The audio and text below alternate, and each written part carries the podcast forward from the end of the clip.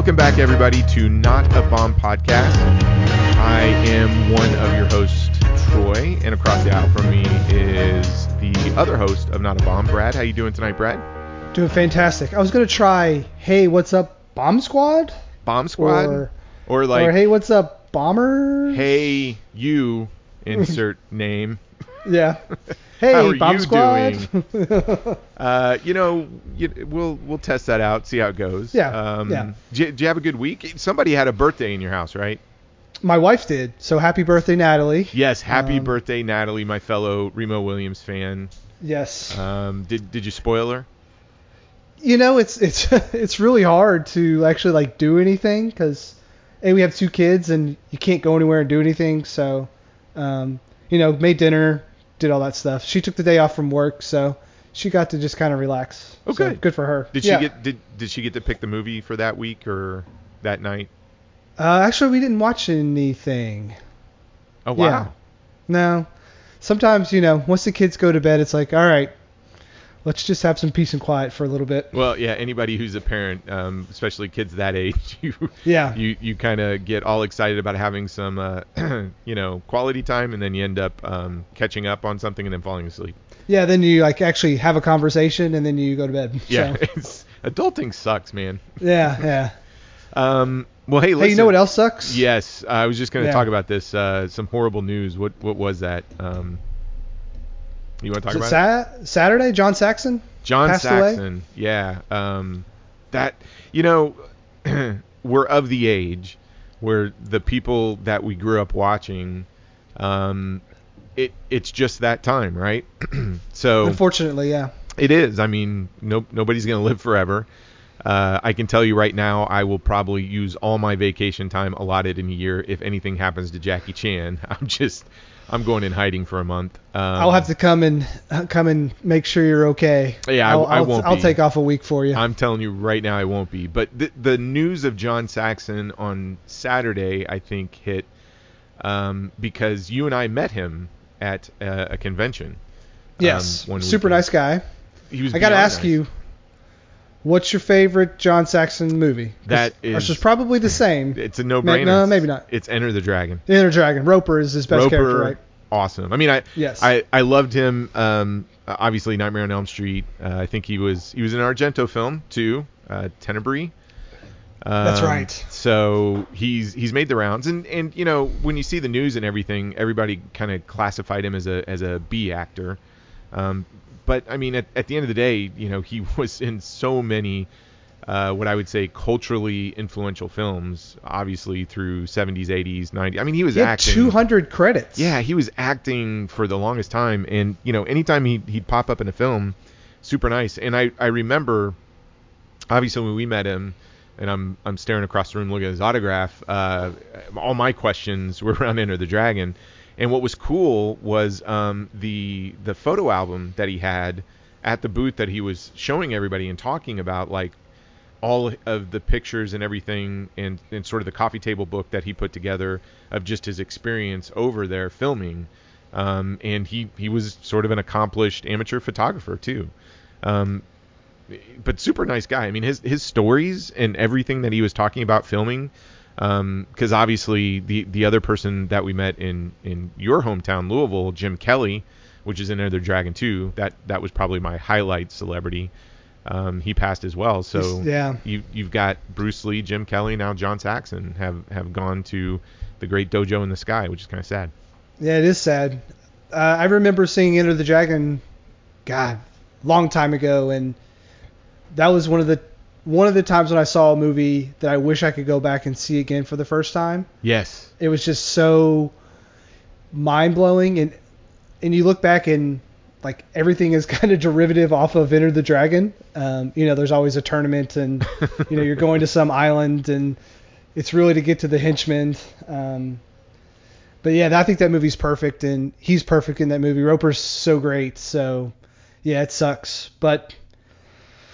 like you said, great dojo in the sky. Yeah, thoughts and prayers to the family, man. That that and and I don't know how you feel. I mean, it's it, I think it hits a little bit closer when you when you can kind of go, oh, I kind of met that guy, and yeah. he he wasn't just like a hey, where's my money? Here's your picture. I signed it, blah, blah, blah. But I remember specifically that weekend, we, we got to talk to him for a long time. And of all of our friends on Facebook, it's kind of funny, everybody sharing their picture of, you know, me and John Saxon. But everybody has the same um, story where he, he was just one of those that he took time with you. Um, and he didn't just push you through. And, and you could tell he had a genuine love for his fans. So he's just super stand-up guy, great character. And uh, that one hurt. Yeah. That was yeah. depressing. Well, how about on to some more not depressing stuff? Uh, and, and let's. Oh, yeah. P T S D is not depressing at all. No, not at all. Let's let's get to the fun, exciting stuff. So we are um, episode. We were just trying to figure this out. It's seven, right? Seven. Seven. So that's an odd number. That's all you. See, I feel like our energy's coming back. Um, I, I was really generally bummed over John Saxon. And um, hey, I, we get to talk movies. So uh, that'll that'll take me out of the funk. But your pick, um, this one's interesting, Brad, because July all of a sudden, you know, became action movie month, and we were going through the initial thirty list, and then we were talking about other action movies that weren't a bomb. This was not on the original list, but you like gravitated to this one automatically. So what is what are we talking about tonight? Well, I, we just had a conversation about action movies, and The Hunted came up, and it was just one of those things where it's like, I saw that movie in the theater and I haven't seen it since. And I looked at the reviews and it was reviewed terribly. Uh, it's six out of twenty-nine percent on Rotten Tomatoes. So um, I was like, really, is it that bad? I don't remember it being that bad. Um, funny thing though, when I went back and watched it, I thought the whole film took place like in the woods and the forest and stuff. And that is not the case. So no. I, Not remembered I remembered nothing past the first thirty minutes apparently. So oh, really? Yeah, yeah. I mean, I saw it in the theater in oh three and haven't seen it since, and probably haven't really thought about it since we kind of brought it up. Um, I don't really know how we even brought it up. I don't know. Just, I, I think we were just going through um, just a list of action films, and this one snuck on there. And and this isn't to be confused, because the other film that kind of, when we talked about The Hunted, um, my initial reaction was, oh, the, the Tommy Lee Jones one, or the Christopher Lambert uh, fighting like uh, Japanese ninjas with a samurai hunted. So which we might get around to that one. Yeah. When I saw the trailer on that one. That one looks insane. Yes, and I I remember liking that one. Um, it bombed as well, uh, but it has an it's probably cast. Problematic too. I'm guessing there's some problematic stuff in that movie. Just the oh come on, it's it from that time period. I think everything was pretty problematic. Yeah. Um, but th- this one's interesting because um, you picked it. I, I like you saw it in the theater in two thousand three. Um, it's a special place. Uh, it has a special place for me, and we'll talk about it here a little bit later. Um, but it is directed um, by what I think some people would consider um, one of the greatest American directors, right? William Friedkin. New so, Hollywood director. Yeah. When I say William Friedkin, what immediately comes to mind? The Exorcist. Right. So green pea soup, right? Um, but then also, you know, I think when, when William Friedkin discussion comes up, it's always The Exorcist or The French Connection. So doing those two. Live films, and Die in L A? I, I, I think it's in the conversation. But I think Friedkin will always go down for that's the director of The French Connection and The Exorcist. Um, Which, good on you. Yeah, I mean, I if mean, those are the only two films you're known for, good job. Yeah, and he's he's got an interesting. Because it ain't gonna be Sorcerer. uh, well, more about that one later, um, because we we've actually had some people uh, put in a couple of recommendations for other bombs we should talk about, and Sorcerer came up. Mm. So we're going to have to add that one to the list uh, because if you do a little bit of research, um, that was an interesting film for Friedkin from a professional standpoint. And obviously it's a remake of a film that we actually reviewed, uh, what, nine, ten years ago on uh, The Pretension, which is uh, Wages of Fear. Oh, okay. So Sorcerer's a, a remake of that. So we we may have to we may have to come back to Friedkin. He's He's got a really interesting filmography. Um, and when I was looking at what he was doing about this time, so the movie that he did right before The Hunted, he actually did uh, two thousands Rules of Engagement, um, which also had Tommy Lee Jones in it. Um, then he did The Hunted in two thousand three, and after that he did Bug. Um, Ooh, that's a weird movie. Yeah. Um, and I, I think what I've always loved about William Friedkin is if you go back through his filmography, I mean, he's done some T V movies. I think I think he did like a T V film for twelve Angry Men, et cetera. Uh, he's done some T V episodes. Um, but you, you talk about Live and Die in L A. I mean, he his choice of films that he decides to do are always interesting. Um, and The Hunted really feels like he is concentrating on a very specific element of the action film, that is the chase, right?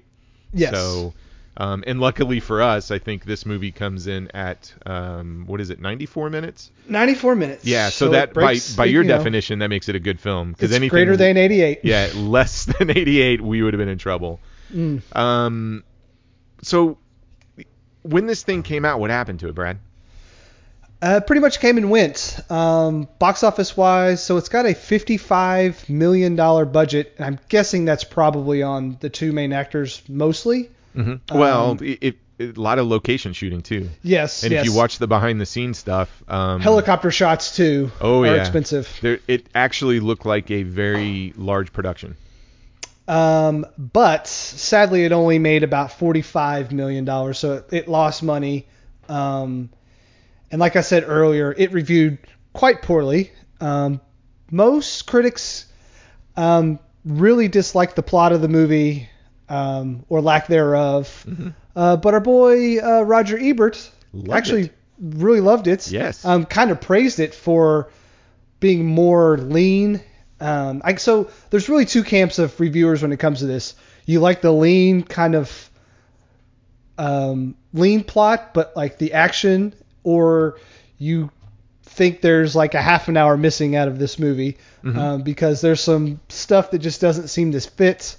Um, and I don't know. I, I didn't watch the behind the scenes stuff. I don't know if you can shed any light, but is there a bunch of maybe stuff left on the cutting room floor? There are. I mean, there's a lot of deleted scenes. Um, when when we were talking about this film, uh, I had the D V D because I bought it when it came out. This hasn't gotten a Blu-ray release over in the U S, and to try and find the D V D now is actually kind of hard to do. It's pretty expensive. It's going for like thirty-five, forty bucks. Um, but there there are a lot of deleted scenes, and um, th- there are things, uh, as an example, there's an entire sequence that gives a little bit of backstory, a little bit more character development of the two F B I agents that end up um, helping Tommy Lee Jones, okay. um, and the L T Bonham character. Uh, and... When you watch this sequence, you go, okay, it's your it's your standard. Um, here's how they act under pressure. Gives a little bit of um, I don't know interplay between the, the two F B I agents. Um, I think Connie Nielsen uh, and I can't remember the other actor's uh, name who ends up uh, unfortunately, spoiler alert, uh, getting off oh, the by one that... Benicio Del Toro. Um, okay, but it. It doesn't fit. Like you, when you watch the deleted scenes, you totally understand, and especially if you kind of listen to some of the um, director commentary, because Friedkin actually has a very good commentary on this, talking about the ma- making the film, the inspiration, and everything else. Um, you can definitely tell he was specifically concentrating on Tommy Lee Jones' character, Benicio Del Toro, and and was making a chase movie. Um, but it's funny you talk about that Roger Ebert. Leonard Maltin was also a huge fan of this film. Yes, he was. Um, and Ebert, I remember reading that review, says that the the thing that he loved about this film is that at a time of action movies coming out in two thousand three that was, you know, just relying heavily on C G I. Um, and as we know, some of the special effects in action movies probably between the late nineties going into two thousand haven't aged well.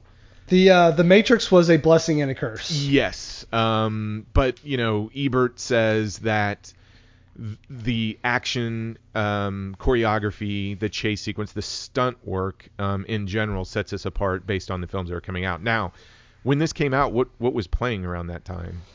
I found this very interesting. Uh, first off, do you know what happened in March of two thousand three? Uh, off the top of my head, no.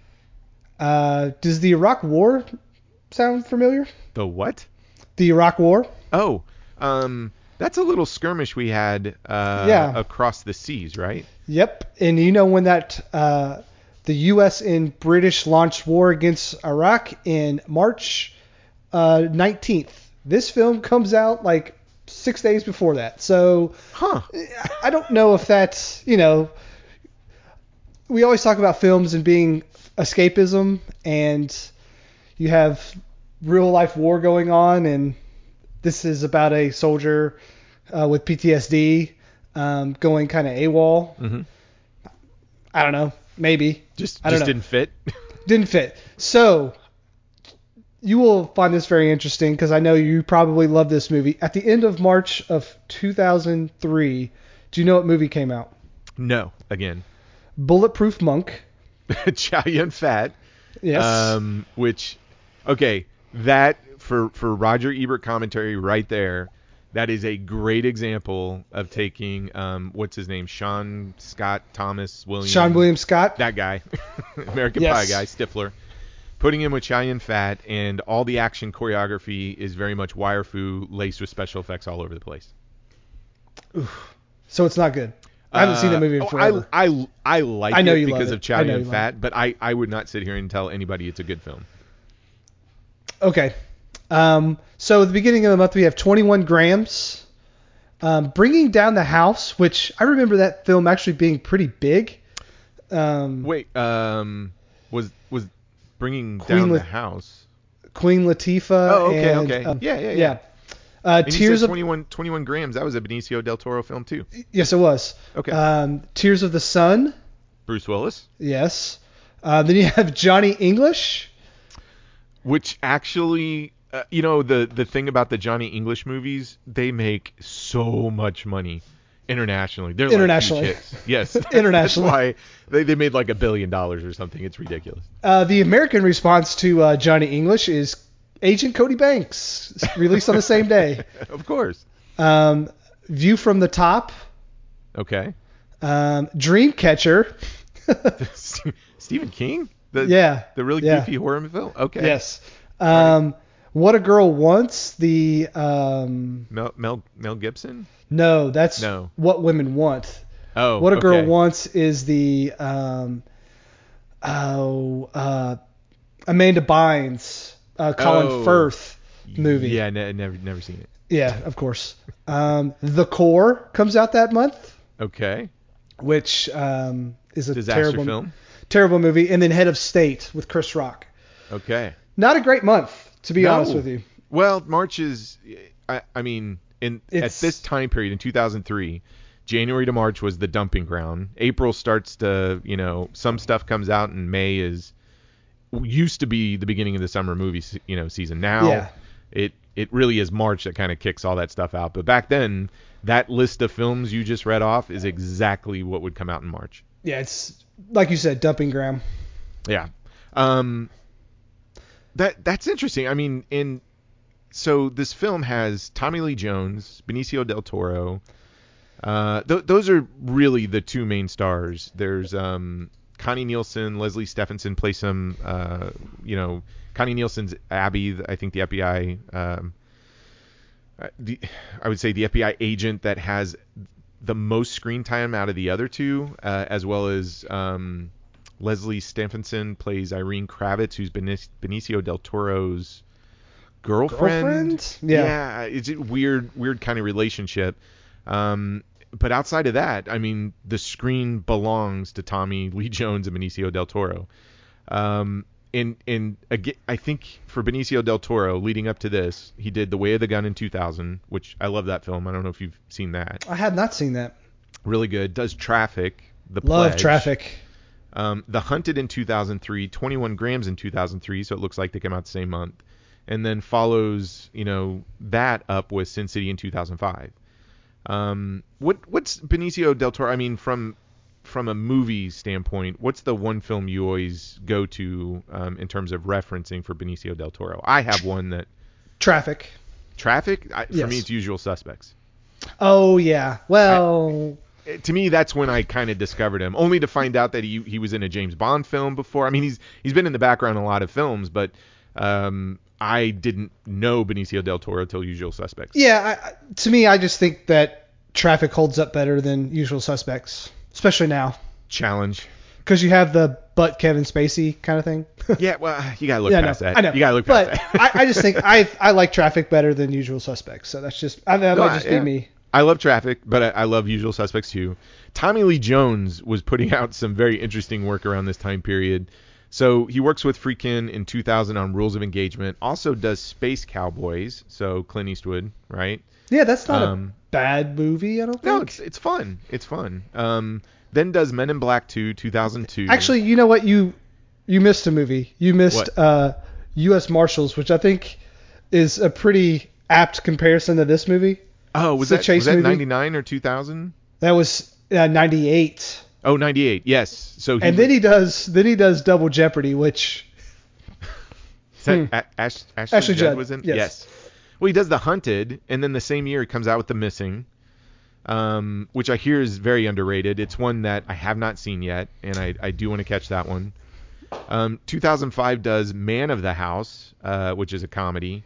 This is um, my happy face. I remember that from the trailer. Yes. And then um, two thousand five, I don't know if you've seen The Three Burials El, of Melquita Estrada. No. Is that how you say that? No. Amazing film. It's really? So good. Yes. Okay. But what's what's weird is, like, Tommy Lee Jones, if you look at his filmography, it is starting to become very clear. And I would have never pegged him as this because of um, maybe his choice of films. And I, I remember him in things like Coal Miner's Daughter with Sissy Spacek, which he is fantastic in. Um, and obviously, you know, Tommy Lee Jones has, has starred in some very heavy dramas, but uh, I mean, No Country for Old Men, right? One of my favorite performances. But you go back and look at his filmography, and especially The Hunted, the guy is kind of an action star. Um, yeah, I mean, the the Fugitive. Yeah, The Package, uh, Black Moon Rising. Um, which is Under you know, Siege. Yeah. Uh, oh, Under Siege. We'll talk about that in a minute. Um, but I just didn't realize how I, I would say Tommy Lee Jones just had his foot clearly within the action genre, just up and down the board. Um, and I don't know. He he just he adds this um, uh, gravitas or or just re- realism to these roles that I think anybody else, and and The Hunted's no exception. There are some things that are a little bit far fetched. Uh, but man, you get Tommy Lee Jones in a character, he sells it, right? Yeah, yeah. Well, you also forget like Men in Black and um, you know all the sequels there, and yeah. so he's he's doing big films as well. Um, he's also in The First Avenger with Captain America. Yes, that's true. Yeah, so he's got you know a little he, Marvel credit. Yeah, he's getting that residual from Marvel. So and let's not forget the coup de grace, Batman Forever. Oh, Two-Face, of course. Yes. Well, we're gonna, not going to talk about that. So um, a couple of other behind the scenes. The the big draw when you talk about um, this film, a lot of people gravitate to the knife fighting in it, right? So it very much is, um, you brought up Under Siege, Tommy Lee Jones. So he, he faces off against Steven Seagal at the end, and there's just this fantastic knife fight. And you almost feel like William Friedkin and maybe the writers saw this film, turned around and said, ooh, let's t- turn that into like a ninety-minute film of Tommy Lee Jones, you know, knife fighting everybody. Um, but what's interesting is they did um, bring some experts, some Kali-style Filipino martial arts in. Um, I, I think it's Thomas Kier and Rafael Kayanen um, to do the choreography and teach both Benicio Del Toro and Tommy Lee Jones um, the fight choreography. And I got I got to say, it's... They do. They handle themselves so well. There's just this very realistic showdown that happens in a couple places. There's two major scenes where the knife fighting is, is center stage, and it's slick, it's realistic, and I got to tell you, I mean, you would think Tommy Lee Jones and Benicio Del Toro, this is their hobby, um, but this movie's kind of known for that. Um, the close quarter combat, though, isn't as bombastic as... Like, obviously, it's it's very close quarter. It's very personal, and it's it's just different than like a normal fight scene. Yeah, so it's I very think, gritty. People yeah, are people are breathing heavy. Yeah, and it's just like, you know, obviously it's really close, and there's not a whole lot of, for the characters to breathe. So it's a different kind of action. I, I would say it's um, huh, how do you it's, say it's just it's just different. It, yeah, it's it's. it's It's very down to earth. It's gritty. People are sweating. They're dirty. They're um, it's very sloppy. it's it's not the grace of maybe a Hong Kong action film that just has that sharp choreography to it. It's a lot of or, grabs. Yeah, it is. I mean, it's um, a little bit of M M A, but I mean, when, when people are getting cut, they get cut, right? Um, and uh, it it's very fa- like I said, it's very different. I, I think as you're talking about it, it's in two thousand three, all the action films that are coming out, th- this sets itself apart. So if anybody's an action junkie, they come across The Hunted, and there are two scenes that they're going to remember that kind of revolve um, around the knife fighting, the one big climax on the uh, edge of the waterfall. Um, but this is the other thing. So it, it seems like with every film, uh, I end up going down a rabbit hole. So um, I texted you at the beginning of the of the week, and I'm I'm like, do you do you know anything about Tom Brown Junior? Uh, yeah, and I was like, oh my gosh, Troy has gone down some rabbit hole, and I don't even know how to get him out of it, so I'm just going to let him go. So please enlighten me. Okay, Tom Brown Junior So the way the story goes, um, and William Friedkin talks about this in the commentary too, William Friedkin meets this survivalist, uh, Tom Brown Junior, and he's kind of well-known for helping out um, uh, police track people. So he hunts people, hunts animals. Um, the way the story goes, he trains Delta Force, you know, Special Forces, was contracted to the Army, which, side note, when you're a kid and you hear that the government, like, hired some guy to teach whoever and blah, blah, blah, you're like, oh, my God, that guy must be a badass. But as you get older um, and you live in the Baltimore, D C area, and you see some of the contractors that the government hires, you realize that um, having that distinction doesn't mean shit. So, um, not not that all people that the government contracts out are, you know, I'm just saying the uh, it the star isn't as bright when you start to do a little digging. So I'm I'm gonna put that out there. Great. Now the government's coming for us. Probably. Um, but Tom Brown. So William Friedkin meets him. Uh, thinks he's a pretty fascinating guy.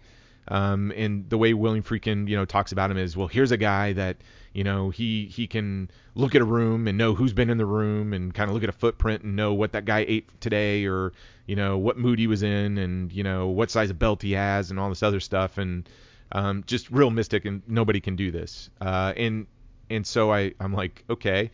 And they take this script um, that was written by these three gentlemen. And William Friedkin says, well, I, I like this idea, this script, this chase, right? But I want to I want to kind of um, take the Tommy Lee Jones character and model it off of Tom Brown Junior And so Friedkin takes this chase action sequence script, and the element he adds in there, he's like, I'm fascinated with Tom Brown Junior because here's a guy who goes out and trains the special forces and trains all these people how, how to kill.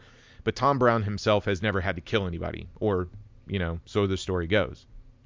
So William Friedkin says, let's hire him as a technical advisor for the film. And um, he's going to, you know, teach Benicio and all the people, Tommy Lee Jones, how to do the tracking for realism and uh, also some of the knife fighting. But then they bring in, you know, the other two for the actual um, Kali style Filipino martial arts. But let's talk about Tom Brown Junior because this is where the rabbit hole went. So I'm, I'm looking up Tom Brown Junior And so in his books, he has tons of books, right?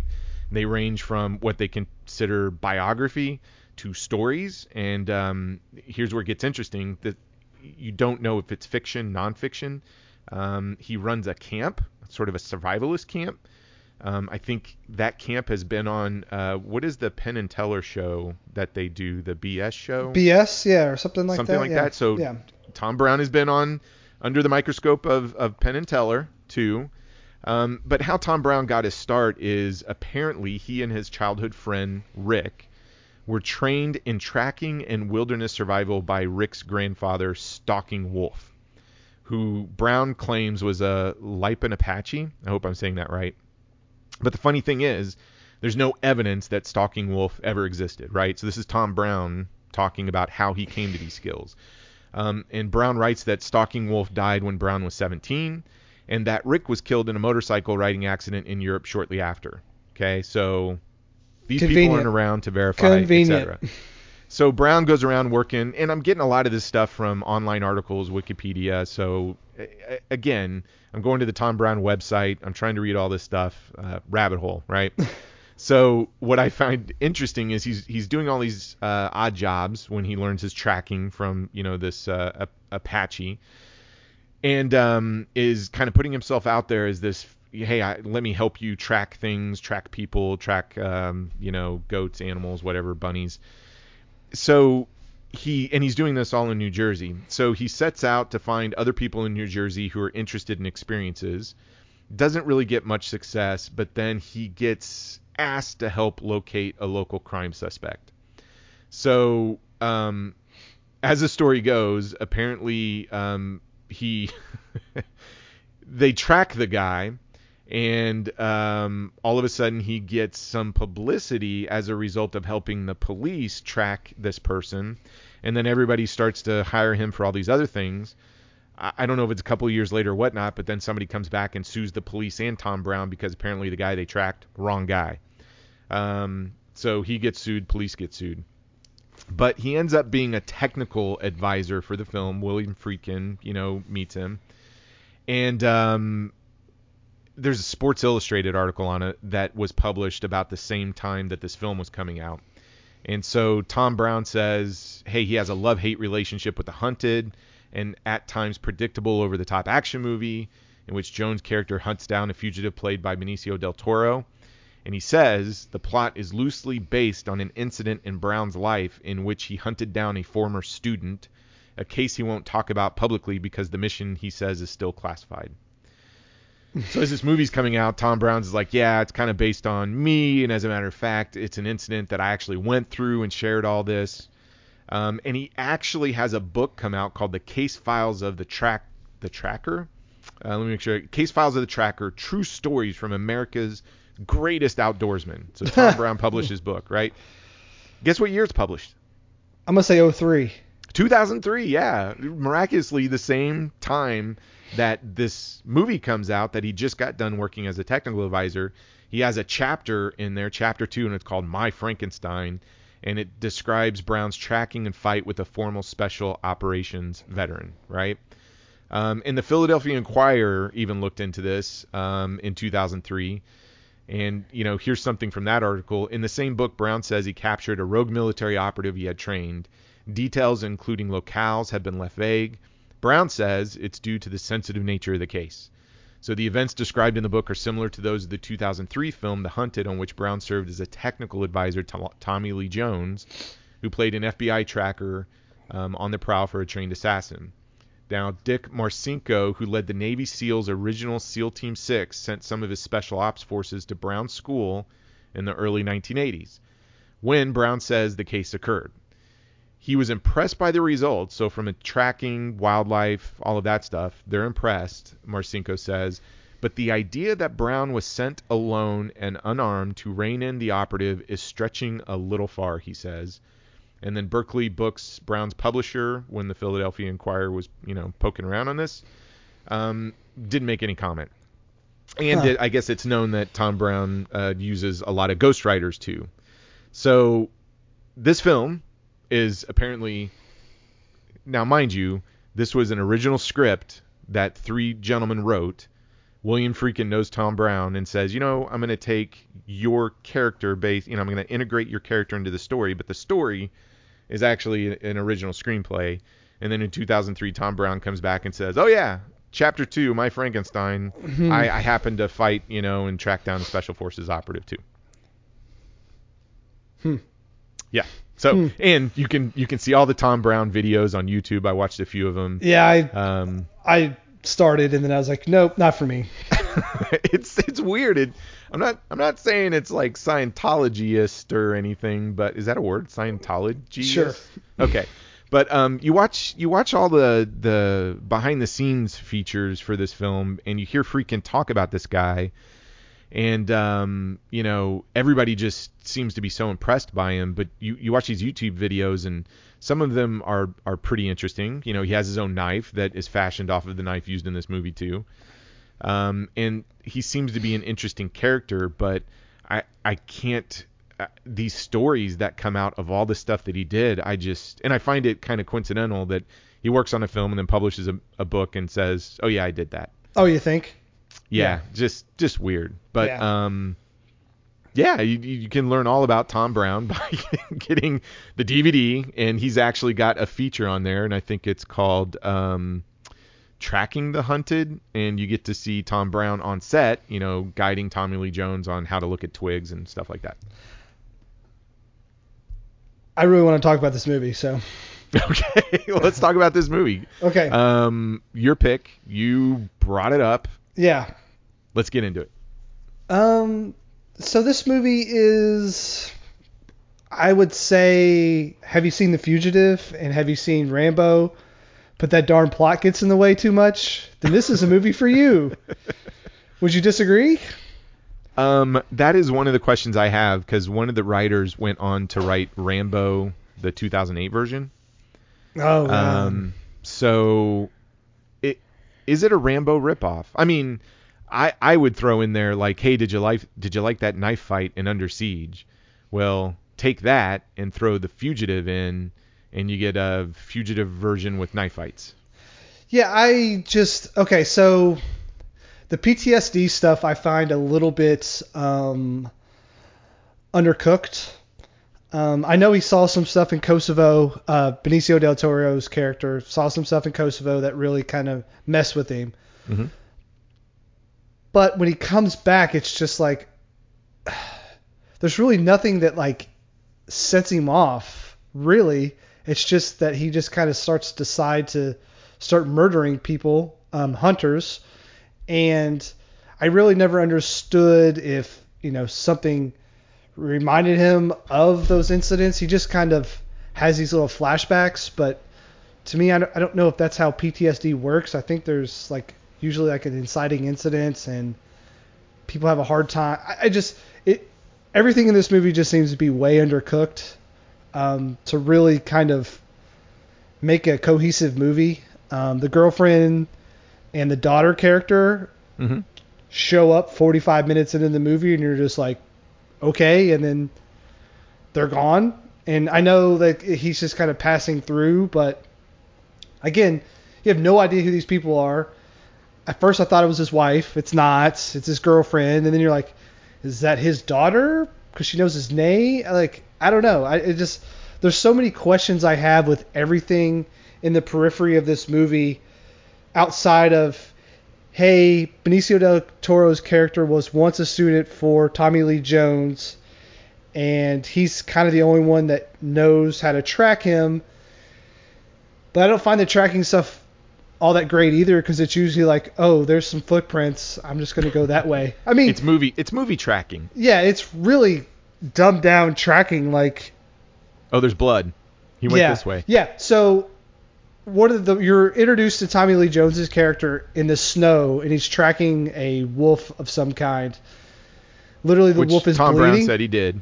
The wolf is bleeding. Yes. And uh, makes it pretty easy to track. I think yep. I might be able to do that. And so it's not really even that impressive. Um, I would say that this film makes you fill in the blanks. It is it that is, my job for a movie, though? Well, so the question comes that is it... Uh, so some films, you're either going to, going to be overly descriptive. So we've seen the movies where somebody comes out, tells you the whole plot. Somebody comes out, tells you the whole backstory of somebody, right?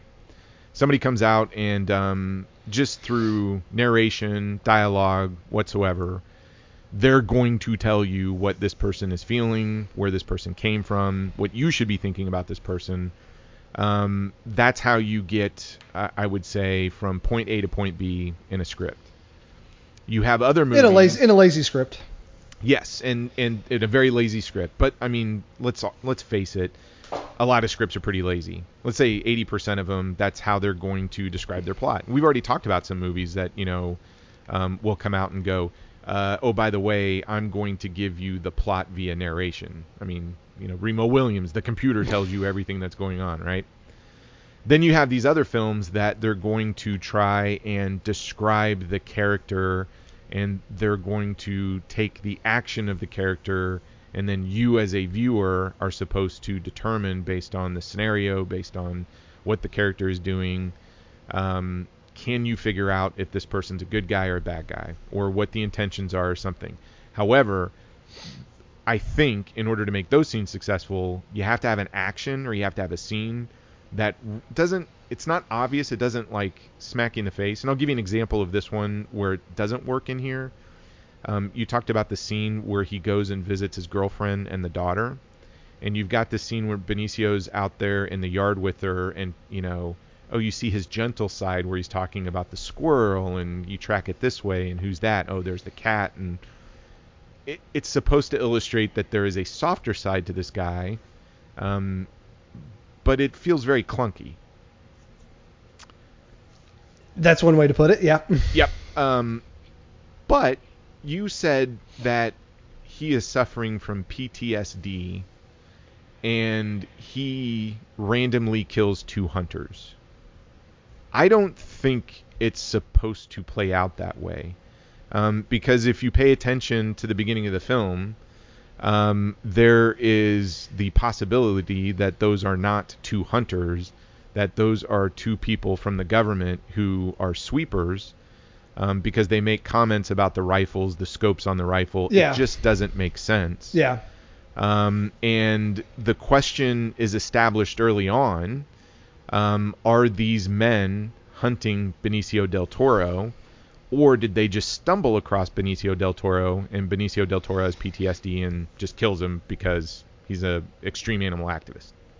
Well, yeah, because, and then that part confused me as well, because there's the whole, the F B I won't let him be taken to be seen because technically he doesn't exist, really. Well, and, and the last thing that he did is um, there, there's the exchange between uh, the government agent and Benicio when they're talking uh, in, in the van and, you know, they're about ready to just kill him um, painlessly. They're saying, hey, that last job you did, and they show the newspaper clipping, you didn't just kill the guy, you killed his entire family. Benicio's like, that wasn't his family. They were all armed. And I think they make the comment, oh, in your condition, you can't make a distinction between the shark and the guppies. And he's like, I don't care what you tell me. I did exactly what I was supposed to do. Um, and you get a sense as a result of that mission, he's trying to escape. Like he's trying to stay alive because they've looked at that incident and said, oh, Benicio can't handle it anymore. So therefore, we got to put him down. Right. So yeah. And I feel like that it isn't so much about P T S D. Like you can come into The Hunted, and I think on a surface level, and I think Friedkin talks about this as well in the commentary, they leave it a little open and vague. Well, Friedkin says he leaves it open and vague so you can determine, hey, did did this character of Aaron Hallam go nuts, start killing hunters, or is he actually trying to survive and the government is trying to kill him? But then he turns around and he says, well, Tommy Lee Jones obviously look at these pictures and knows, oh, yeah, these are two sweepers and they're they're out to, you know, capture Hallam. And, and Tommy Lee Jones knows from the get-go what is going on, which is an operative is loose. That's why he bursts into, you know, the um, police station when Aaron starts, you know, yeah, I want to talk about, you know, this project, this project. Tommy Lee Jones comes, well, you can't talk about that. Uh, they're going to erase it. Nobody's going to hear about it. Yeah. But I think that this movie works so much better if you just say, okay, if Friedkin's going to tell you, well, it's up to you how you interpret this. Well, I'm going to interpret this as um, Aaron Hallam is on the run for a botched job, and the people that he has killed so far, because they talk about four people, the two hunters and two before that, is a result of people trying to hunt him down. I mean, he can also have he can also have P T S D and like. They find him a liability that way too. Yes. So you can, and, and it can be I, both. I think P, yeah, I think P T S D is a part of it, but I don't think it's. Um, I don't think, and I'll, I'll agree with you that the script and even the direction should have been a little bit more tighter with the motivation of Aaron's character, by just coming right out and saying he has P T S D. He did botch up a job, um, but he's not out there randomly killing people. He's trying to survive. Um, because he's ultimately so unlikable if if he's just killing. I mean, I, I don't. I'm not big on hunters either, but I'm not going to go out and kill people. Oh, um, I, I agree, and I and I think I think they do a very good. I, I don't think this is like a cardboard. As as much as the critics who fall on the side of they don't like this film say it's simplistic plot, et cetera. I'll say this. I actually think the Tommy Lee Jones character and Benicio Del Toro, they take what could have been cardboard characters um, and they try to add some depth there. And I, I think it's there. I don't think, like, my question for you that I wrote down when I saw this is, um, is Tommy Lee Jones the good guy? Wow. I didn't really think about that, because you would just assume that he is, because he's working on the side of the good guys. But but it, but it starts. I mean, the, the thing I, I mentioned a little. Well, yeah, because he that does was, that thing to that guy in the in the cabin there. Well, it's not uh, even that. It's it's the it's the voiceover of Johnny Cash. So he's doing a, a Bob Dylan. He's speaking a song from a Bob Dylan song, I think, Highway sixty-one, and it's the parable of God. Um, Abraham. Yeah, telling Abraham you have to you have to sacrifice a son. Um, which, side note, I mean, Johnny Cash died this year, September two thousand three. Oh, that's right. Um, yeah, so it was sort of his last film role. Uh, my dad was a huge Johnny Cash fan. Same so I here. Remember, Same I remember here. Seeing this film with him, and, um, you know, uh, he, he he fell in love with this film just when you, as soon as you hear Johnny Cash, boom. And the man but, comes around is the uh, the credit song. Yeah, which is which is fantastic. I mean, we we could probably do a whole podcast on just Johnny Cash, because uh, I'm a big fan of him, obviously. Yeah, I would. Yeah.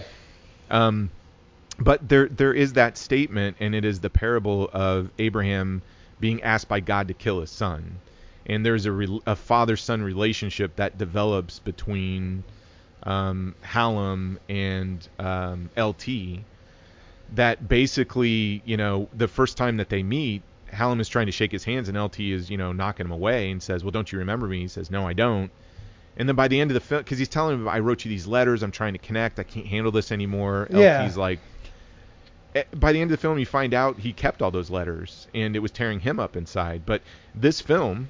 So on the on the handshake thing. Yeah. The second time they meet at the waterfall, does L T try to shake his hand at the very end? And I thought he tried, and then. Um, Benicio Del Toro's character then slaps it away. So it's like, at the end, he's trying to make make amends, and it's not he's not having it. Benicio Del Toro's not. Yeah, I I, I think so. I, I think there's it's an interesting play between those two. I mean, Friedkin takes a gamble here and says, I'm gonna I'm gonna pare this thing down. He obviously took a gamble. I just would have loved it to have been a little bit, not spoken, but just play, a little bit more developed. I knew that they were going for that father-son dynamic. I just felt like it was just kind of half-baked, and I was, I, I I'm not going to say it's not earned. It's definitely earned, sure. But it, it it definitely, they didn't get far with it. Not far enough for me. Um, well, I, I think they missed, they had a misstep in the beginning by trying to, I mean, there's a sequence just um, when they're hunting Benicio, and all of a sudden you see an animal in the woods, right? Like a, a huge buck. And so they're they're trying to go, well, is Benicio really crazy? Or, you know, um, has his character Aaron, you know, is he just trying to survive because these are two government? And Friedkin's very upfront by saying, well, I'm, I'm going to let the audience, you know, decide. To your point, you should have just picked something, and that set it off, because through the rest of the film, you, you're obviously playing in that camp. I mean, I think if you take all of the scenes in the film, this is clearly um, Aaron Hallam did a job for the government. Um, he thinks he executed it correctly, but because it made the front page, the government goes, well, that's a liability. He does have P T S D, so therefore we got to kill him. And this guy's been on the run. And since the government can't do that, then what do they do? They go to the guy that made him, his father figure, and says, okay, you've got to go kill your son, more or less. I mean, that that's the, the metaphor yeah. of the film, and yeah. the allegory they're pulling into. Which then, that's why I wrote the, the the question. I mean, if you want to talk about why I like this film so much, it's the fact that you walk into this and Tommy Lee Jones is supposed to be the good guy. I don't think he is. Um, I don't think there's so much a good guy. I think there's a guy who's been sent to do something um, to correct or... Take that wolf sequence. I mean, he's trying to save the wolf, ends up saving it. I do think he's trying to save Aaron up until the very end, and then ends up having to kill him. But that's his, his final act or final choice. He doesn't. But it's not like to. Aaron doesn't kill cops. Oh, yeah. No, Aaron... But at that point, you you believe that character. Again, I don't. I think he goes from sort of black to gray, because if you look at it from the lens that this guy's just totally trying to survive, then I think his actions are justifiable. And I, I don't think Tommy Lee Jones is exactly the good guy. I don't think Aaron Hallam's a good guy either, but at the same time, I almost think, like, well, is Aaron Hallam kind of the hero because he's just trying to survive? I mean... Yeah, this isn't the Star Wars universe, so it's not everything's not Jedi's versus Sith, so... Right, yeah. yeah. There's, a, there's a lot to be gray, and I get it, and I, I just will say that... I, I, I, I don't know, I have a hard time with this movie because I, I think Tommy Lee Jones and I think Benicio Del Toro are the best parts of this movie, and they obviously are, they should be, because they're ninety-five percent of the movie. I just wish they would have committed to one side or the other, because I feel like both plot lines are somewhat feasible but underdeveloped, and it's frustrating as a viewer to not really, I won't say understand, because the plot's not that hard to understand, the big plot. Right. I just, I, I, I don't know. It. This movie is frustrating to me on the fact that I want to enjoy it and I want to like it, but at every possible turn, it just feels like someone just didn't want to make a decision on what are we going to do. What is this character about? Um, and and then um, even at the end, like, you find out that Tommy Lee Jones has the letters that Aaron sent him, and he, like, they're open and stuff, but does he read them, or does he just throw them away, or does he just I th- I think catch he reads them on? Them. I, I think I think the so the the fascinating thing, like I said, William Friedkin meets this guy um, in real life, uh, Tom Brown. And, you know, forget the whole myth of Tom Brown, whether or not he's... Let's just take everything at face value. Tom Brown is this amazing guy, trains all these people to kill people all over the world, and and uh, is, is the best tracker. So he takes a chase script, and he says... Friedkin says, I'm really fascinated with this concept that here's a guy... Um, and even in the flashback sequences, they talk about how methodical, like, Tommy Lee Jones is with the knife and the weaponry and all these guys he's teaching. And Tommy Lee Jones says, you know, I, I don't want to go back to this. He's feeling guilt for all the things that he created. Um, and this character supposedly is somebody out there that trains all of these people to kill and take life, but he's never done it. I mean, if you follow that character arc, Tommy Lee Jones, by the end of this movie, took a life. So he's trained to do it. He's been, you know, training people for years. He got out of that because of the guilt. And I think the letters kind of um, make this a bit of a sad ending, because he's basically saying, okay, I kept these letters. He had no answer for Aaron. I think that's why he never responded, because he's looking at this going, I, I don't know. And then the only answer he has for his son, um, who's reaching out to him going, I'm struggling with these things that I've done. And Tommy Lee Jones says, well, the only, the only solace or, or the only comfort I can give you is to actually just take you out of this world. And he kills him. And so when he's looking at those letters and he goes, he burns them, because now he's left with that guilt that just said, I never had an answer outside of just taking his life. At least that's what I get out of that. Yeah, Tommy Lee Jones. No, that's, and I, that's, yeah, I, I see all your lines of thought there. Um, I will say this. I wish the chase, um, kind of lived up to the first kind of interaction and the last interaction. Um, there's a little spot where there's kind of some urban chases that the car ex- chase was.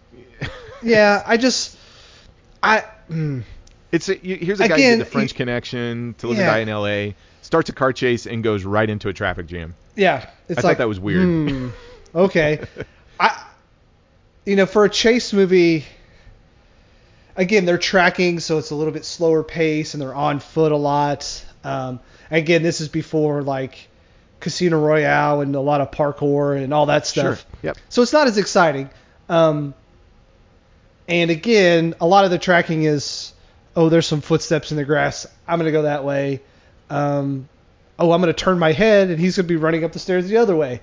It's just – I don't know. It, it It's just really – not exciting to see tracking done this way when it just seems like any average Joe could do it. Like, I was never impressed by any of the tracking. I, I agree with you. I mean, I, I would think if you're talking about it from a technical standpoint, you know, they bring in a couple of guys behind the scenes and they say, well, here's a guy. He's the world-renowned tracker. He's adding the realism to the film. Um, but it's movie tracking. It's the, here a twig is uh, broke. Oh, there's a there's a little space between this moss. Oh, this big-ass footprint is yeah. sitting right there yeah. with blood in it. I think the guy went this way. Yeah. So the the guy they bring in for the technical advisement, which, uh, you know, apparently is, is what Tommy Lee Jones is copying, because that's he's he's trying to emulate the real person. That doesn't come off as well, but then the two guys that come in for the Kali knife fighting is just is fantastic. It's realistic. I mean, you it's watch brutal. that. It's, it's brutal. brutal. It, it's it's gory. Um, you you never want to get cut, right? Um, but the, you know, this film has its flaws. I mean, think about when they go over the waterfall, they come out of the water. Next thing you know, they're building knives. One person is, you know, chipping away flint, and the other yeah, one's one like, of I got to build forged a fire. Bill forged in fire, and yep, ten minutes later they got their knives. So yeah. It's ridiculous, but for the time, you know, for a movie that's trying to keep that momentum and kinetic motion going for the chase, I understand you have to make that choice to go. Well, what should usually take about a day. And why would Tommy? In... Why would Tommy Lee Jones not have a knife anyway? It's not like he was. Because he doesn't kill. He, he. I mean, that's the whole character. He. He, he doesn't carry a knife. Survivalist. He doesn't have like a, a hunter's knife or anything. He like that. He works for the world. Uh, what is it? The world. Uh, the Wildlife Federation or whatever. Yeah, the Wildlife Foundation. He didn't have a knife? a knife for. He's out there saving things, not killing it. Yeah, but you would think he would have some sort of knife, like even a pocket knife. He didn't have like something. Uh, maybe Tom Brown told him behind the scenes that, you know, he has his Native American, I don't know, hand-to-hand combat. You never need a knife. But think about it, too. What? Why would he carry a knife if, if his intent always through most of this film is to capture Aaron and bring him in? He doesn't want to kill him. He never wanted to kill him up until the point that he made the knife. And I think that's when he realized. But obviously, Aaron wants to kill him. He have, doesn't have any sort of qualms about trying to kill him. When he saw him in the forest the first time, he was ready and able to try to take his life. But he didn't kill him. I mean, he, he had the upper hand on him, and he could have just ended him right there, um, even before the dart hit him. I, I don't. I think the whole intent of Tommy Lee Jones' character was he never went after him thinking he was going to kill him. It was to catch him. It wasn't until the end when he's like, "All right, I got it. I, it's it." It's going to go one way, so I'm going to make this stone knife. Yeah. I I guess my going into this movie, I just remember this all being chase in the forest, and I was right. looking forward to that, and that's not what this movie is. It's some of that, but that's not all of it. And I think that was like my big hang-up for a lot of the movie is I'm thinking, oh, you know, they have this quick interaction at the beginning, and then all of a sudden he's like knocked out with this dart, and you're like, oh, I didn't remember any of this stuff then. So we, a part of this is on me. I just did not think it was all that great to kind of go through this movie. I, I honestly had a hard time kind of finishing this. To Are be you honest serious, with you. Really? Yeah, it just I didn't find the act. I again, the knife fights and stuff is great, and I'll take that. Um, but boy, he gets into that that house of his girlfriend, and this movie just pulls up on the emergency brake so hard it starts skidding, and you're just like, hmm, okay, this, this is uh, this is not great. This is yeah, really, I, really hard, and that is it. Kind of is, it, it for me, it just never kind of picked up the momentum after that. Once once it's changed settings, um, because I should think, oh. You know, the flipped over armored car, that should be really cool and all this stuff. It's just like, no, once it once it turns out of that initial interaction, it kind of never got me back. Yeah, and, and I'm I'm probably in the different camp because I agree with you one hundred percent. As soon as you get um, him interacting with sort of, um, I guess, the one person that he lived with for a couple of months and kind of gained some attachment to her, her daughter. oh boy, it just it, it just kind of stumbles, stops, and then Benicio and trying to, you know, act all fatherly just looked like a, just a bad high school play. It was horrible. Yeah, it, and for someone of his caliber to not be able to pull it off, it, I think, again, so if Tommy Lee Jones and Benicio Del Toro are not in this movie, it is infinitely worse. I think. Oh, when, yeah, when when they're not either chasing each other or sharing screen time. Although I think Tommy Lee Jones fares better, you know, uh, excuse me, better when he's interacting with the F B I agent or the scenes on his own.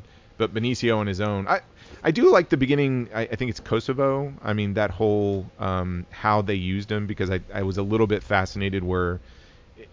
Here's the thing. This action film, and I'll use the car chase sequence as, as an example. You're expecting, as soon as they get into a car, he kind of comes out of the garage, Tommy Lee Jones dodges out of the way, they're shooting their guns, turns the corner, and then all of a sudden he's in a traffic jam. You don't expect that. And his response to that is, well, I'm going to back up, bash, back up, bash, and he's trying to get through the traffic in just what is... Uh, I would say it's the not it's not the most exciting part of the film, but it's an interesting choice to kind of go, yeah, that's kind of what would happen if you were in yeah, that they're, area. They're in Portland, right? So big yes. major city. Yeah, so it, that's exactly what's going to happen, and he tries to evade that. Um, and I appreciate how it took different locations, different um, things that would typically happen maybe in The French Connection or maybe in... to Live and Die in L A or any of the action films that are coming out that time period, and saying, okay, we're going to make a chase scene, but we're going to try and add as much realism as possible within it.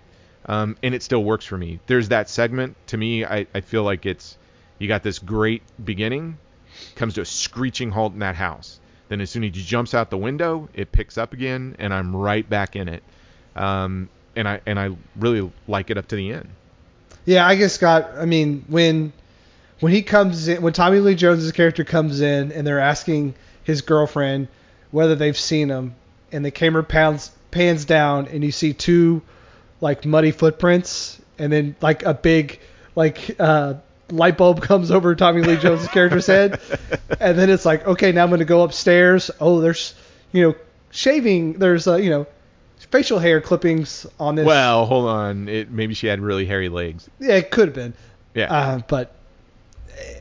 Anyway, and then homeboy's just hanging out in this room just waiting for him. Like, really? Like, this is a chase movie, and the dude's sitting in a, literally sitting in like a rocking chair just waiting for them to show up. Well, I don't, I, again, I I think he knows who's in the house. Um, I don't, I don't think up until the end on the ledge, I don't think either of them want to do any harm outside of Benicio or Aaron Hall's character is trying to live, and Tommy Lee Jones is is trying to help him by bringing him in. So I, I think they both understand that role, and it only changes in that last sequence um, up on the cliff. And like you said, I mean, as, as he he builds his knife. Both of them build their knives, and and they are going in record into, time. In record time, um, and so they're they're going into that confrontation, kind of making a final decision that it can only end this way. Now, if you, and again, I'll I'll credit William Friedkin for this. If you didn't have that letter scene at the end, I don't think it would work um, because I, I think, again, it's asking for the viewer. It's going to say, here are the actions, here's the environment, here's the setting. I'm not going to tell you everything, but I'm going to show you what these characters are going through, and I'm going to try and tell the story through their actions. Um, and you have to understand the intent of the characters through that. Some people can look at this and go... Yep, doesn't work for me, right? Um, I I think in watching this, it works for me. Boy, I wish I was on your side. I really do. Because I love both these guys so much. And even William Friedkin's like misses, I think, are at least somewhat interesting. I just, again, oh, man, yeah, as I, soon as they get to that house, it is just like, I cannot do this anymore. Um And I really wanted to, and I really just wanted there to be more knife fighting and more, you know, close quarter. Um, you know, when they're in the city, it's like guns and stuff, and that just isn't what this movie is. And I don't know. I, I just think that, to me, it just lost its identity pretty quickly, and it just never gotten never got it back.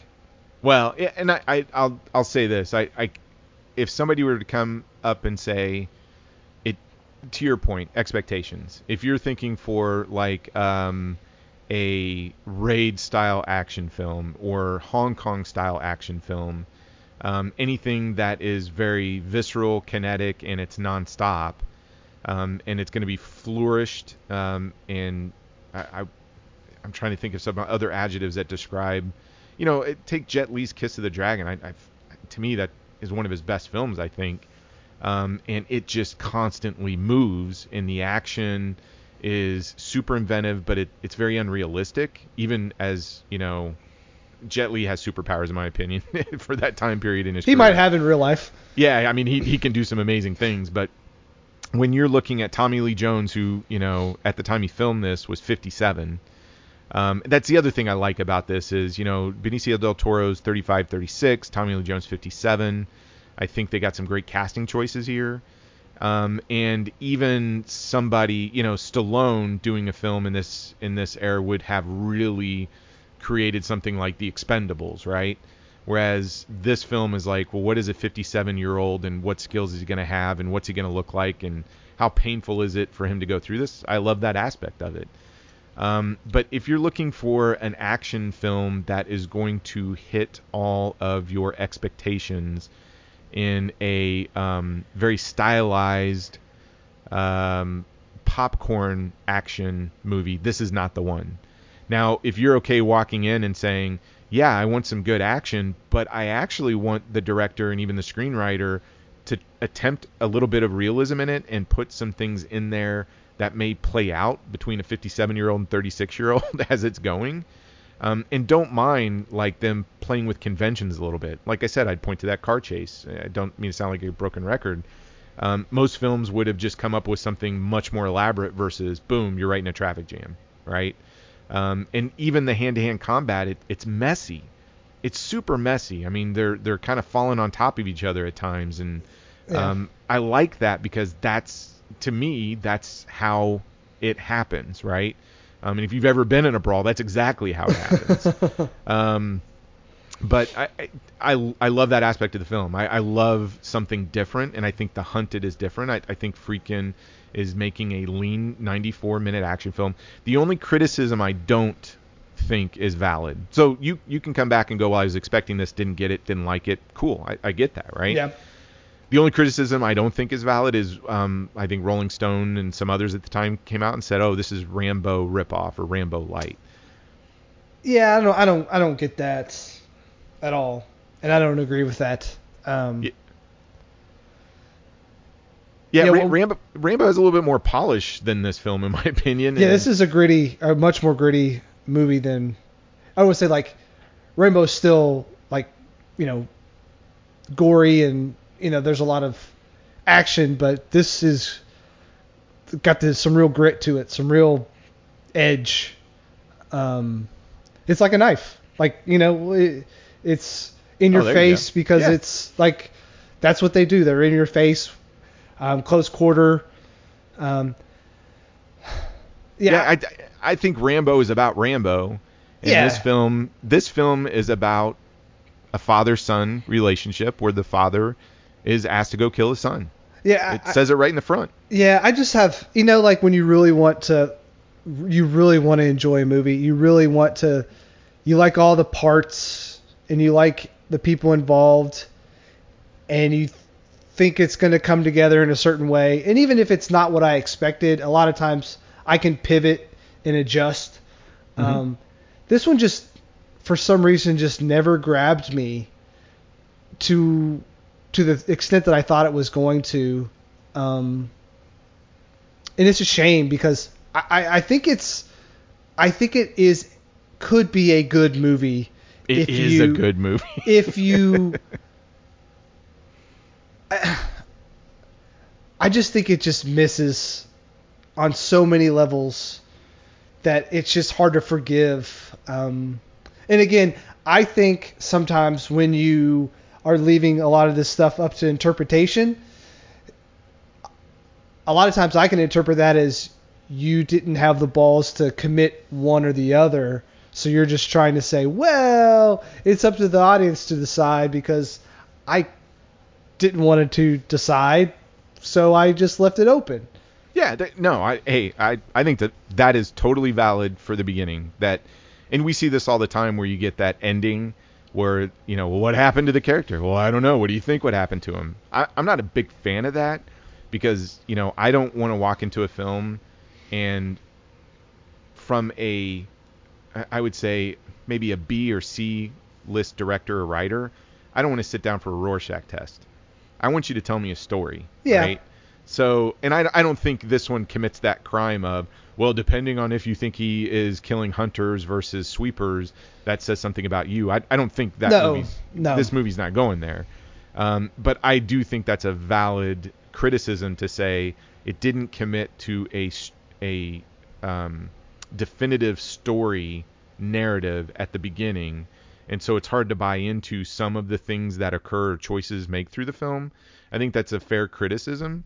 Um, but I think if you take a step back and look at certain sequences, it fits. Um, and there are some things that I would say that, that kind of puts it um, in the right frame uh, for me to kind of buy into the father-son relationship. And I don't think Tommy Lee Jones is the good guy. I don't think, you know, uh, Benicio Del Toro is the bad guy. I think um, Tommy Lee Jones is a guilt-ridden father who's trying to save his son and is pushed to the point that he has to kill him. And I think the character of Aaron Hall is surviving. He he's trying to survive. So I don't know. I, I liked it a lot. I'm glad you, in my opinion, I'm glad you picked this one because I, I was super happy to revisit and, it. And I'm I'm I'm still happy I picked it. I because I I wanted to go back and revisit again because I had this weird memory of this movie being, you know, thirty minutes of that first thirty minutes being the first being the whole ninety minutes runtime. Right. So, yeah. you know, I, I'm glad I went back and I'm not disappointed that I got to see Benicio Del Toro and Tommy Lee Jones do some cool stuff for a little bit. Um, I, I just wish the execution was a little bit better. I'm not saying that the, it's sloppily made or, you know, you can see how terribly edited things are. I, actually, I think this movie is made very well and it's obviously done by someone who knows the craft, but it's just, to me, uh, I don't know, man. I just, I just wish it was, it's just missing that something that I just don't. And, and I think it's just that non-committal part of, to the script of just wishing that they would make a choice either way, because to me, you know, you got your foot over here and your foot over there, and I, I don't know which way to lean. And, and again, that might be part of the whole reason for making this movie is like, yeah, you're supposed to decide. But again, I, if you have a vision for a movie, I think you should. And again, well, maybe that's his vision. I, I, you know, I don't know. I don't know what Friedkin was thinking because he's way smarter than me. Um, no, but no, that's not. But true, right? I, you know, I, again, I'm glad I, I'm glad I saw this again. I think it definitely deserves a revisit, especially if you're like us and you haven't seen it in seventeen years. Um, it, it definitely could elicit some, you know, good discussion because I, I think you saw it one way, I saw it completely different, um, and I think we're both right. But um, again, we we don't see eye to eye on whether it's necessary. It executes correctly. Yeah, yeah. Yeah, and, and, and that's the thing. I, I think I think you're spot on is that you can come in with a set of expectations, even if you've seen it before. Um, but ultimately, if you're watching it from a critical eye, um, you know, which which is what we do for this, right? I mean, you and I get a chance, if nothing else, to kind of pick a movie and go, hey, let's see if we if we think this way about it. We we champion this as not a bomb. Um, or, you know, we thought we did at the time that we saw it, and you get to go back and revisit it, and you have to articulate why you think it's a good movie, or may- maybe it deserved uh, the treatment that it got when it yeah. was released. Because so, we, you know, we usually take like a week and kind of, I mean, definitely you deep dive into a movie and kind of get in involved with almost pretty almost every aspect of how it was made and who's involved and plot and all that stuff. And even doing that with this one, it was like, I don't know. Like I, I see, you know, the hunter stuff. I can see that, but it's like, was it executed well enough for me to see that stuff without being told? And it's like, maybe. So I, I, don't, yeah, I don't know. I, and and you're right. I mean, it, it, if if you, I think the relationship stuff is executed. Um, the tracking stuff. I mean, um, the relationship um, between the two main characters, not the two main characters, not, is, not is, the girlfriend you, character. No, no, no, no. The relationship okay. between two main characters, because okay. that's all to me. That's all this movie's about. Yeah. Like, all yeah. the other characters don't matter. Um, and, and they treat it like that though.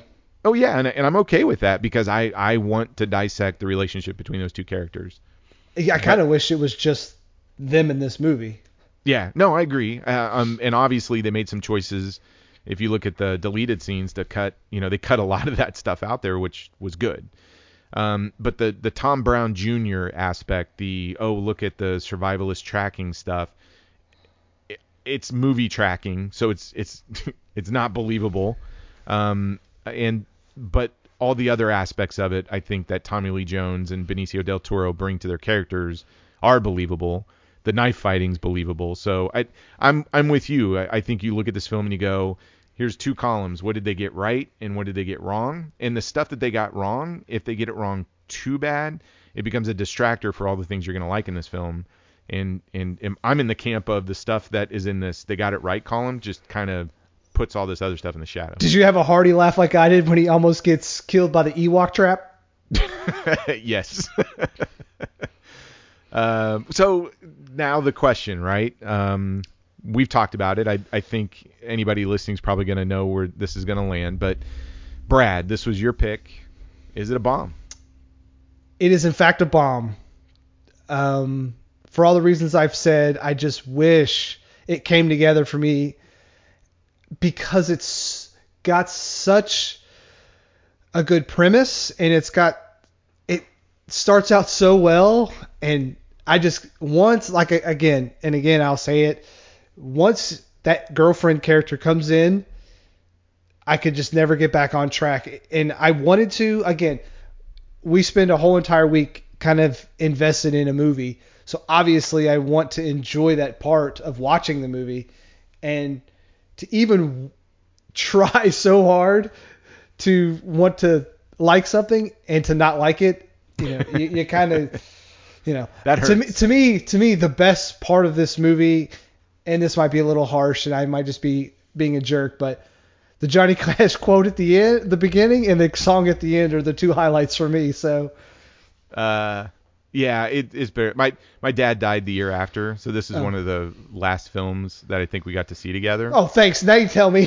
Well, no, I, but I didn't know it. As soon as um as soon as that started, I'm like, oh crap, I remember this, and I remember seeing it with my dad, and I'm like, wait a minute, two thousand three. Oh my God, this was one of the last ones uh, that we saw together. So it's so, not a, it's not a bomb, Troy. I'm sorry. no, no, no, that's fine. Uh, he's he's you know up there probably judging you harshly, but I'm yeah. not. Um, but no, I, I, it brought out a lot of good memories, and, and maybe my view of this film or love, you know, and everybody's that same way. Everybody's got yeah. a film that probably brings back, uh, the environment or the memory. And it's so strong that you can't not like something. Um, but for me, it, it's Re- not Remo Williams. Because, shut up. It's still great. Um, but I'm in the other camp, like the, the Tom Brown Junior stuff, Tom Brown, if, if, if you're listening, I'm going to call B S. Um, sure. oh, oh, really? Sure. That's a, you're going out on a big limb there. All right. Um, no, maybe, maybe he's super competent. And from all I, from everything I read about him, it, he's kind of a mixed bag, but either way, from the film perspective, um, I like everything, um, that the, really the L T and Aaron character just win me over on this thing. Um, the knife fighting is fantastic. I'm an action junkie. I love seeing that stuff. I love the chase sequences. Everything that you have a problem with, I still do, especially that whole middle sequence when he visits his girlfriend is, is super horrible. And, you know, Benicio Del Toro, you know, comes almost as a creep pedophile when he's talking to her. He puts on some weird voice, and I'm just like, oh my God, is he gonna is he gonna kill her? That's kind of um, what I thought where it was going. I was like, um, this is gonna be weird, but yeah, I, I luckily wasn't sold on go, that. Yeah, but I, I love everything. I, I love every. I I love William Friedkin's choices in this film, um, and it, again, it solidifies why he's one of my favorite directors. Is he um, really? He, I mean, The Exorcist for me is is the best horror film ever made. It's the scariest. I love The French Connection, To Live and Die in L A. Um, the, I, I think with The Exorcist, and there's not many films that you can say this, but you remember the first time you saw The Exorcist, right? Oh, do you yeah. remember yep. the exact place? Yes. Yeah, I do too. And and that says something. And, and again, I'm not disagreeing with you. I think the ask me... you know, at, at some point in time, The Exorcist is always going to be my one or two favorite horror films of all time. So I'm not disagreeing with you there. And I think sometimes when you have someone who's directed that and even The French Connection, your expectations for what they do is pretty lofty. Yeah, and, and even something, you know, we'll get to here in a minute, uh, a movie like Sorcerer um, is just freaking amazing. Um, but yeah, I, I love him as a director. So I... I you know, I'll be the first to admit I, I become a, an apologist for people that I love their work.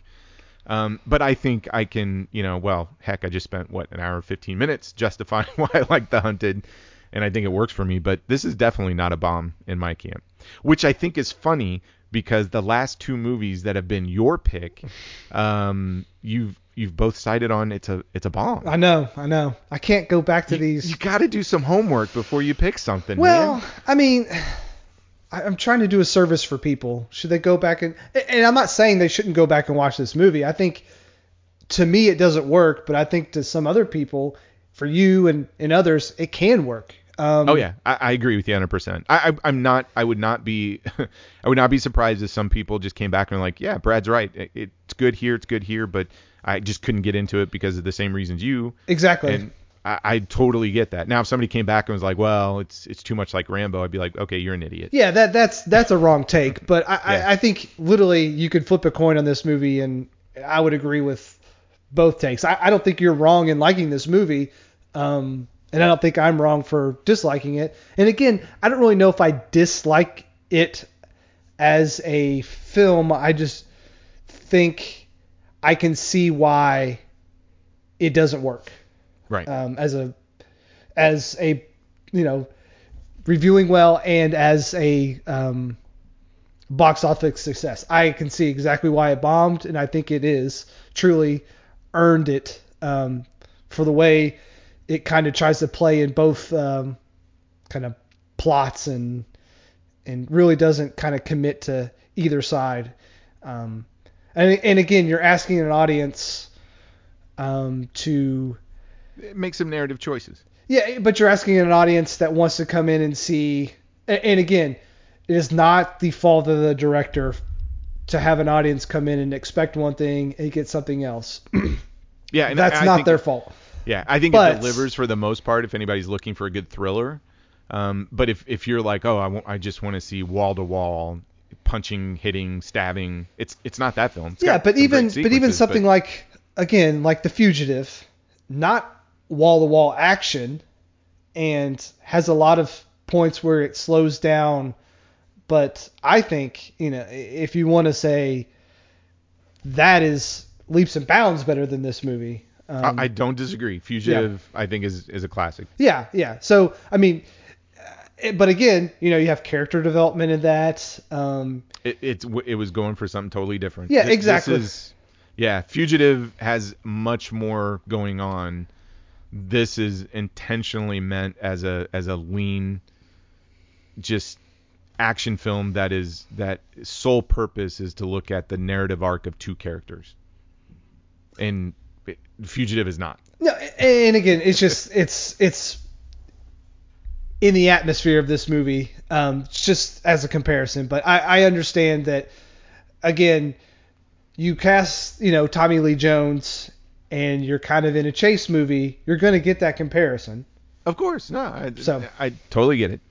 So um, You know, we're going to have to start keeping score or something, like how many score? bombs. Score? Wow. So I thought maybe what we would do is actually start ranking the films that we've watched from what we've what what is the best to the worst. Oh, that's a good idea. Yeah. I might have to publish that. I mean, yeah. Remo's first, but that's okay. Uh, I, I, all right, I already take back that idea. um, well, let's talk about next week. So next week is my pick. Um, we're going to do something that was very similar to how we did the first episode. Um, when when we were putting this together and we were going through an entire list, I know I I don't know if you did this. One of the things that I did when you kind of pitched the concept and was, hey, let's talk about movies that are bombs, but, you know, shouldn't be, underappreciated. So I or maybe you know, they are, or maybe they are. So you you Google like uh, you know bombs that shouldn't be, whatever you want to put in there. And there's one movie that um, well, there's a couple of movies that pop up on lists over and over, but this one kind of struck me as odd, and for two reasons. One, a lot of people that I know talk about this film. It's one I haven't seen, so very similar to Children of Men. Um, and like Children of Men, I bought it because everybody told me to buy it like many years ago, uh, but I've never watched it. It's sitting on the, the watch pile. Um, and I, since we're kind of closing July from the action month, I, I almost think you, you can't go cold turkey. So you need something with a little bit of action in it, but probably more heavily slated into another genre. So think of this as the transition film, right? So I, I was going through our list and, and, again, revisiting some other lists that are out there. And this film kept popping up. And I'm like, you know what? I, I, I want to see this film. Everybody says they love it. Uh, somebody actually got nominated for an Academy Award, didn't win in this film. And I'm like, hey, I think it makes a good transition film, right? Coming off of all the uh, action adrenaline. So, um, Brad, how about next week we tackle twenty eleven's Warrior? I would love to. Okay. And yes, we can't just do it alone. We can't. We well, cannot. Who, who do we know that likes? Now this is this is considered a sports film, right? It is a sports. Well, yeah, yeah, yeah, because it is M M A. It's M M A, right? Yes, which okay. is a sport. Yes. Yes. Um, we, we need to bring somebody that has the big personality, who can really talk sports movies in general. Um, and is just a total uh, blast to spend some time with. So who do you got in mind? We are bringing in our, our very good friend Charlie to talk about this movie. Um, yeah, Charlie. It will be a lot of fun. Um, rumor has it he can do a, a great Nick Nolte. So let's hopefully he brings that. um, uh, Gauntlet Throne. You know, I, I I I told you the other day, because we were trying to set this up, that I had seen this movie in the past six months, I think. Uh-huh. I am so ready to watch this movie again. Um, because I'm excited. It, yes, yes. I am. This is one of those movies that I, I see. It has budget of X, but it made way less than that. And you're just like, how, how, how did, how did this movie? I don't know. I don't know. Yeah. And I, it's one that it's kind of like Children of Men. Everybody says it's great. Uh, it's got good reviews. Didn't really make any money. Um, and, uh, even the cover art, I was looking at the, the Blu-ray that was sitting out there, and it's, you know, the, Rocky, the movie Rocky gets thrown around with this one. So I, sometimes I, I think for me, that's what's kind of put me off from it. It's like, ah, Rocky clone, not really interested. I'll watch it when I find time. It's not going to make it to the top of the stack, but man, as many times as this thing has shown up on so many lists, I'm like, I, I got to dip my toes in this. I don't one. see the Rock. Okay. So it's more, I don't want to say anything. No, nope, save it. Save it. I got to watch it. I'm ready for it. Um, so the other thing I was going to bring up is um, thank you, everybody who's listened and has even sent us some suggestions. We did have some suggestions come through. One of the ones I want to mention. Um, and you're from, out on the recruiting trail, too, from what I hear. You're out, you know, just pimping the podcast all the time. I'm, I'm trying. Well, you know, I I said I can't remember which episode. Movies are the are the uh, – it's that one topic you can go to a room, you can talk with everybody about, and everybody's got their favorite.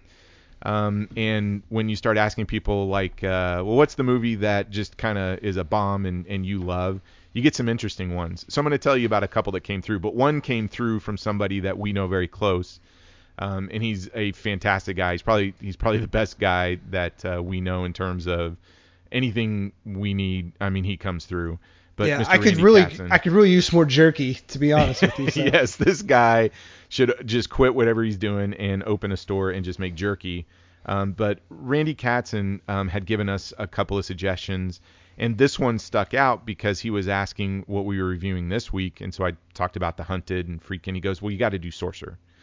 So um, that one's going to be officially uh, added to the list. He gave us a couple of other ones, but um, I think that one is going to make it a little bit uh, sooner than later. So that's us, wa- uh, that's Wages of Fear, right? It's a is remake that- of Wages of Fear. Um, and it came out, um, well, I don't want to get into it. There's a, so according to Randy, it's one that we really got to dive into because it's not just interesting in terms of the reception of the film, um, but also what it did to Friedkin's, um, career at that time. So, um, he, he got me, um, really kind of going for that. And then here were some others that popped up from a couple of random people. Um, King of Comedy. Oh, okay. Jerry Lewis, Robert De Niro. Yes. Right? Okay. Um, A Simple Plan, which was a Sam Raimi film. Okay. That he did. Um, Mulholland Drive, David Lynch. Yeah, I've seen that. Okay. Adventures of Baron Munchausen. Ooh. Yep.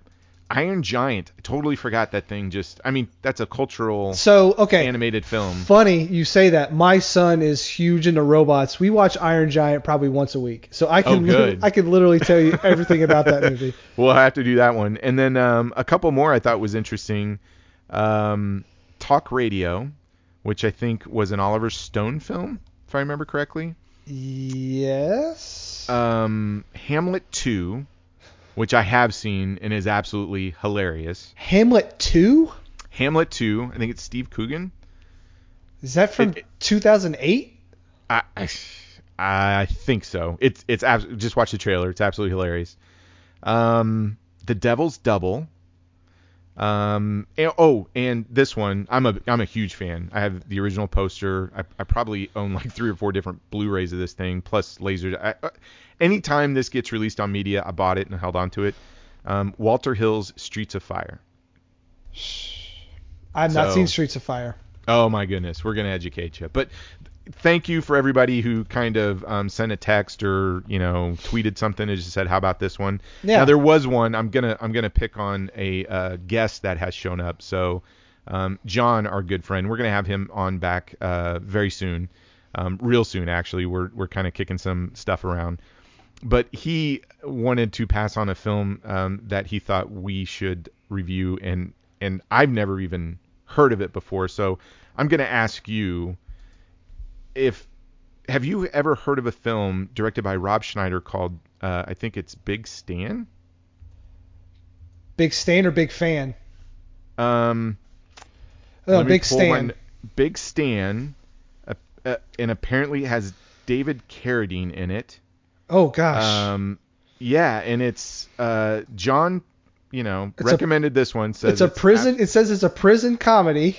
Uh, apparently, it's directed and produced. And starring Rob Schneider. And he does martial arts in it. So. I don't know.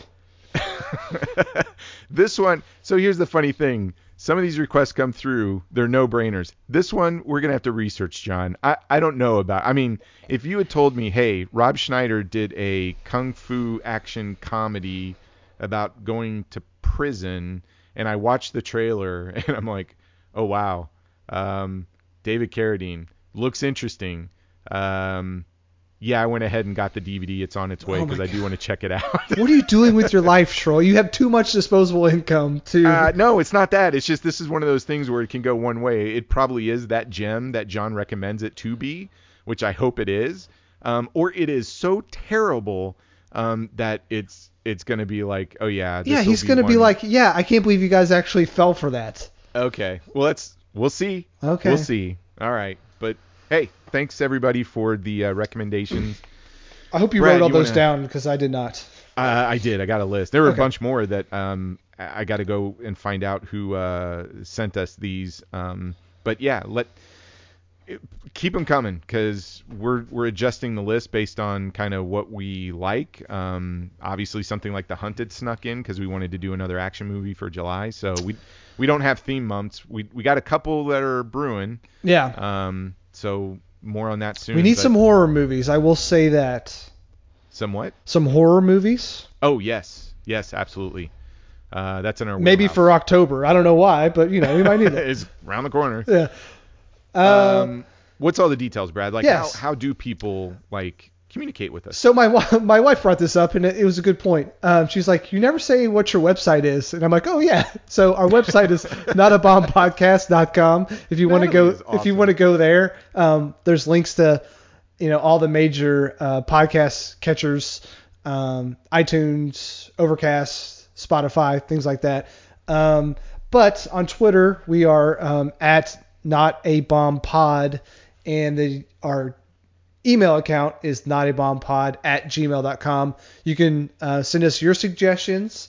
Um, you can let me know that I am not wrong about Remo Williams, uh, Last Action it's Hero, it's not gonna happen. And now The Hunted. So, and again, I hate being this jerk that just doesn't like anything, but you're super critical. I am. I am. That's okay. That's why it works. Okay. I'm I'm Mister You like, I like everything, and you're super critical. So, um, yeah, and like I said, we got some stuff brewing, um, some ideas for some things, uh, guests coming back. Um, every once in a while, it's nice to just have Troy and I, but um, always having that third person to kind of, um, you know, bounce ideas off of is also nice too. So we'll be we'll keep that third chair rotating with some people that we. Uh, are close with. Um, what else, Troy? No, that's it, man. It's it's awesome. I'm I'm glad it was just you and I kind of going through this one, because uh, I wanted to do a nice deep dive and, and find out. Um, I had a sense just based on some things we were exchanging this week, it, it wasn't going to just be all uh, love for this film um, across the board. So uh, it was fun. It was it was fun to revisit, and I'm glad you picked it. Yeah, so you were like the Tommy Lee Jones character, and I was the Benicio Del Toro character. Is that what you're trying to say? Uh, are you calling me old? You're older than I am, and I feel like I'm getting old, so. Oh, okay. Yeah. All right. Well, hey, listen, folks, thanks for tuning in. Um, as Brad said, send us any comments, your feedback. Uh, Brad needs some love. Somebody needs to chime in and tell him how uh, right he is, because Natalie's not going to tell you right. No, she's still mad at me about Remo, so I got to... As she should be, because she's awesome. But um, no, thanks for thanks for joining in, and um, if you're playing along, I think Warrior's like available everywhere. Yeah, it's pretty... Yeah, you can get it everywhere. Um, not on four K though. I wish it'd be one of those movies. I think it would be a great movie to kind of see in really high definition. So uh, I can't, I can't wait to jump in. I, I will crack open the Blu-ray that's been sitting there for like five, six years. So we'll, we'll dust it off. And, and for anybody, I didn't know this. It's, it's two and a half hours. I mean, it, it's a long one. It's an hour. It's one hundred forty minutes. Okay. Yeah. So, you know, pack a lunch. There you go. It's not it's not the uh, eighty-eight minute movie that Brad likes. So by default, it's awesome because it's got more time. Yeah, it's right? like double. It's double okay. that almost. And uh, Charlie, if you're listening, you you better be practicing that Nick Nolte impression, because we expect you to talk like that the entire time. The entire time. Exactly. All right. Anything else, Brad? That is it. All right. Well, have a good night. All right. Bye, guys.